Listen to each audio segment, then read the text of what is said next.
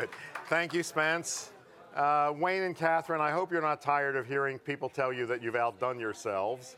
Uh, but you have. This has been extraordinary, and thank you, and I'm delighted to be back. Uh, I had many questions at the table and tonight about dietary supplements, about vitamin D, about aspirin. I will be happy to answer such questions. But I tried to think what I could tell you t- uh, tonight that would be exciting to you. And I thought that uh, I would share with you what I'm most excited about in medicine at the moment, and that is a really, I think, a revolutionary new view of the human organism and its relationship with microorganisms. When I was in medical school uh, in the 60s, I learned that the human gut, uh, the colon, has a large population of microorganisms, of bacteria, yeasts, and fungi. And these were essential for digestion, but had no action outside of the gut. Um, in those days, people who took probiotic supplements like acidophilus were health nuts, and uh, doctors had no interest in recommending them. Uh, there is a new view emerging of what's called the human microbiome, which is this population of microorganisms that is absolutely revolutionary, has tremendous implications for clinical medicine and for personal health, and I think you should all be aware of this.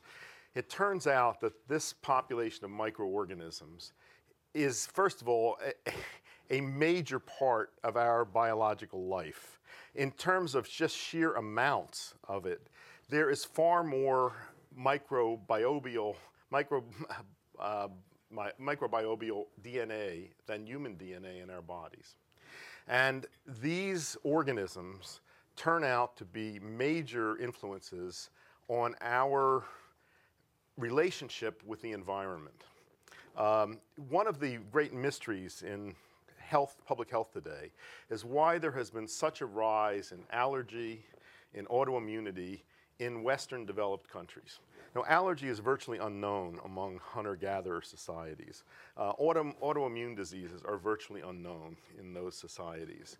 There has been a tremendous worldwide increase in asthma, including in areas where there's no air pollution, and we don't have an explanation for that. And I think this is all going to turn out to be explainable in terms of changes in the human microbiome. Uh, and it also turns out that the organisms that we have in our gut may be major determinants of our mental emotional life as well, as well as influencing our risks of chronic disease of all sorts. This is a very hot area of research at the moment. It's going on in, in many university laboratories at Stanford and other places. And let me just give you one, uh, you know, talk to you about one problem, which I think is quite mysterious, and that is why we have seen this tremendous rise in intolerance to gluten. Uh, you know, gluten, it's a horrible name, first of all. It suggests glue and gluttony. you know, it sounds like a terrible thing. This is the main protein in wheat and in many other grains grains and wheat have been has sustained human life for millions of years, for thousands of years in many parts of the world. Why suddenly should we be seeing this incredible rise in gluten sensitivity?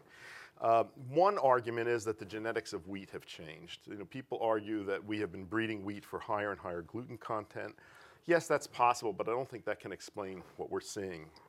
Uh, I made several trips to China in the past few years. and any Chinese restaurant, you can order gluten as a protein. You can get sweet and sour gluten, gluten with black bean sauce. I asked a lot of Chinese about gluten sensitivity, head shake and disbelief. They've never heard of it. Same thing in Japan. So this is something that's happening in the North American population and in, in Western Europe as well. Uh, there is a population of people who have celiac disease, a very well known entity. We can test for celiac disease. For those people, gluten is toxic and sets off an autoimmune reaction that's very damaging to the intestinal tract. Some people are allergic to wheat. We can test for wheat allergy. That's a little less precise than testing for celiac disease, but that's an, also a known entity. But the vast majority of people today who are gluten sensitive there's no test for this. This is a patient driven diagnosis. You know, people hear someone down the street is intolerant to gluten, they've heard, read books about this, they uh, go to their doctor and say, you know, may, they have headaches and vague aches and, and mental fogginess, and they try going off gluten and they feel much better. Now, the problem with that is that when anybody changes diet, it's not easy to change the way you eat that represents a tremendous shift of mental energy. And any changes that you see resulting from dietary change can be explained purely in terms of a placebo response. So it's very hard to disentangle that. And many people, when they go off gluten, don't or stop eating donuts and pizza and bagels and things that are not great. However, I would also say that with the rise in gluten sensitivity, there is a tremendous flood of gluten-free junk foods on the market today. So that's another problem. However, I think the you know what we're seeing can be explained in terms of changes in the human microbiome.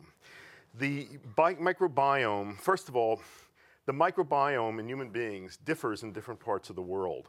There are dramatic differences in the types of organisms that predominate in people in Africa, for example, and people in North America. And even in our population, there's a great deal of individual difference. We can begin now to, to type your microbiome, much as we can do blood types. It's still crude at the moment, but one day we're going to be able to do very, very detailed tests of the organisms that you have within you. And these organisms, as I say, are major determinants of your health. Now, there, are, there is reason to think that the microbiome in the North American population has changed drastically in the past, say, 40 or 50 years. And I think there are four factors that account for this. And I'm sure you can suggest some of them. Tell me what you think some of them are. Antibiotics, number one. There has been a tremendous use of antibiotics. Antibiotics wreak havoc with the microorganisms in your gut. Uh, I have to say, and this is a very cynical view, that I think antibiotics are needed in probably 10% at most of the instances in which they're prescribed. Uh, and that is, a, it, that is awful. And not only are we getting antibiotics prescribed in that way that we don't need, but we're also receiving antibiotics in residues in dairy products, in animal products that, where they're used widely, even in water as a result of antibiotics being flushed down the toilet and getting in from one way or another.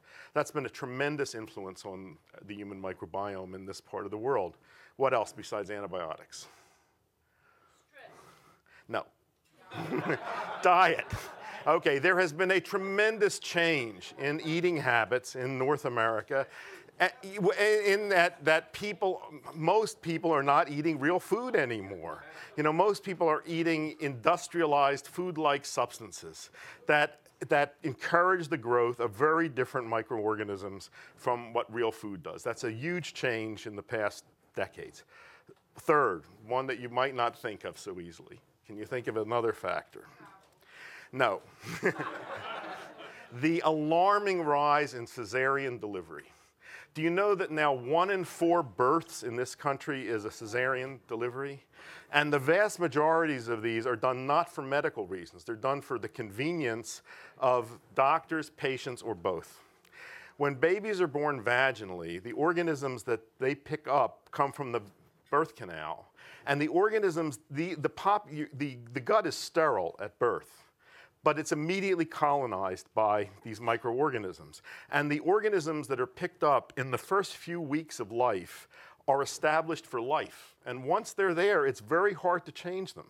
So when babies are born vaginally, the organisms come from the birth canal. When babies are born by cesarean section, they come from the mother's skin, a totally different population of organisms.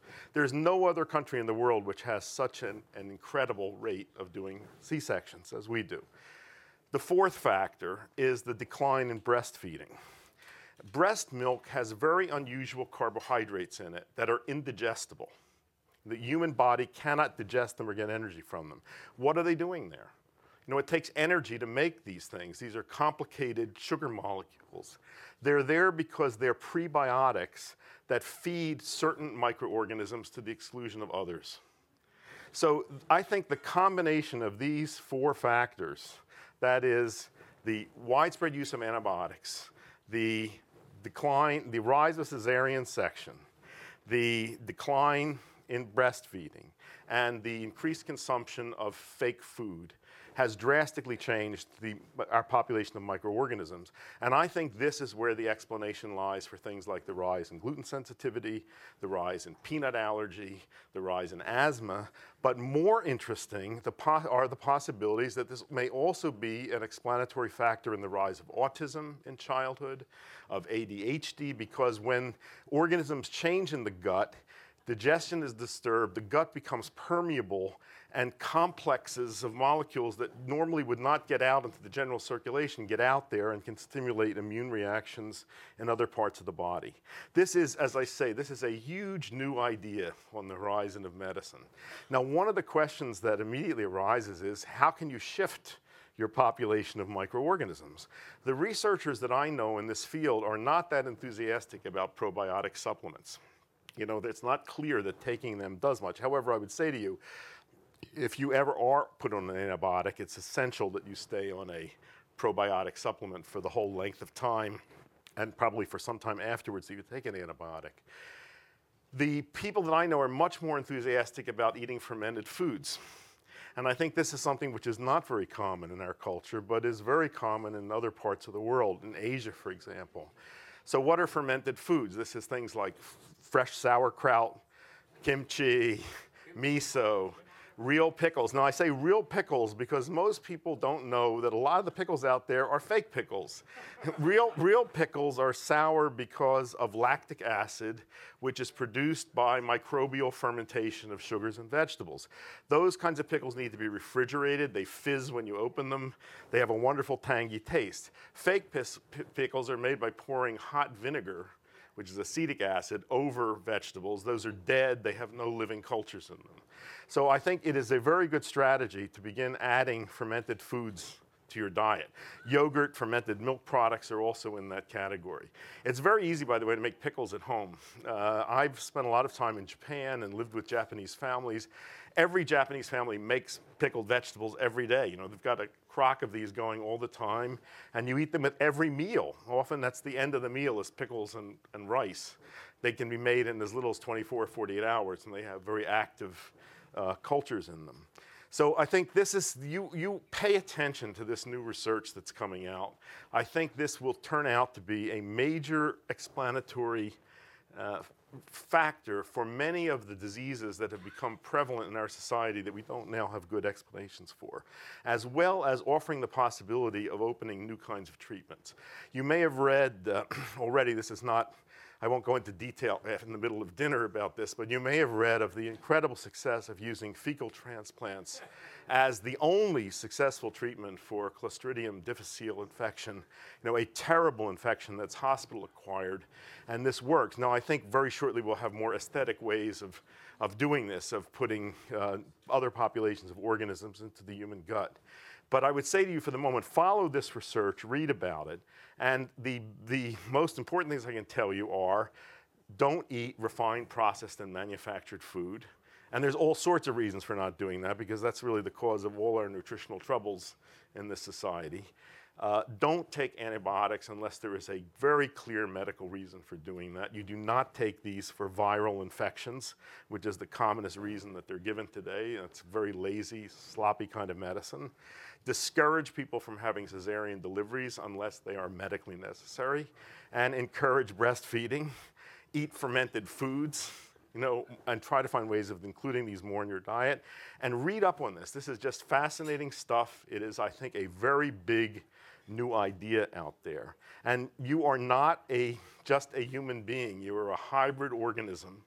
Uh, and that the the hybridization is between you and microorganisms that play a vital role in determining your interactions with the environment at large. So I'm going to stop there and I'll be happy to answer some questions on that topic or anything else. Good.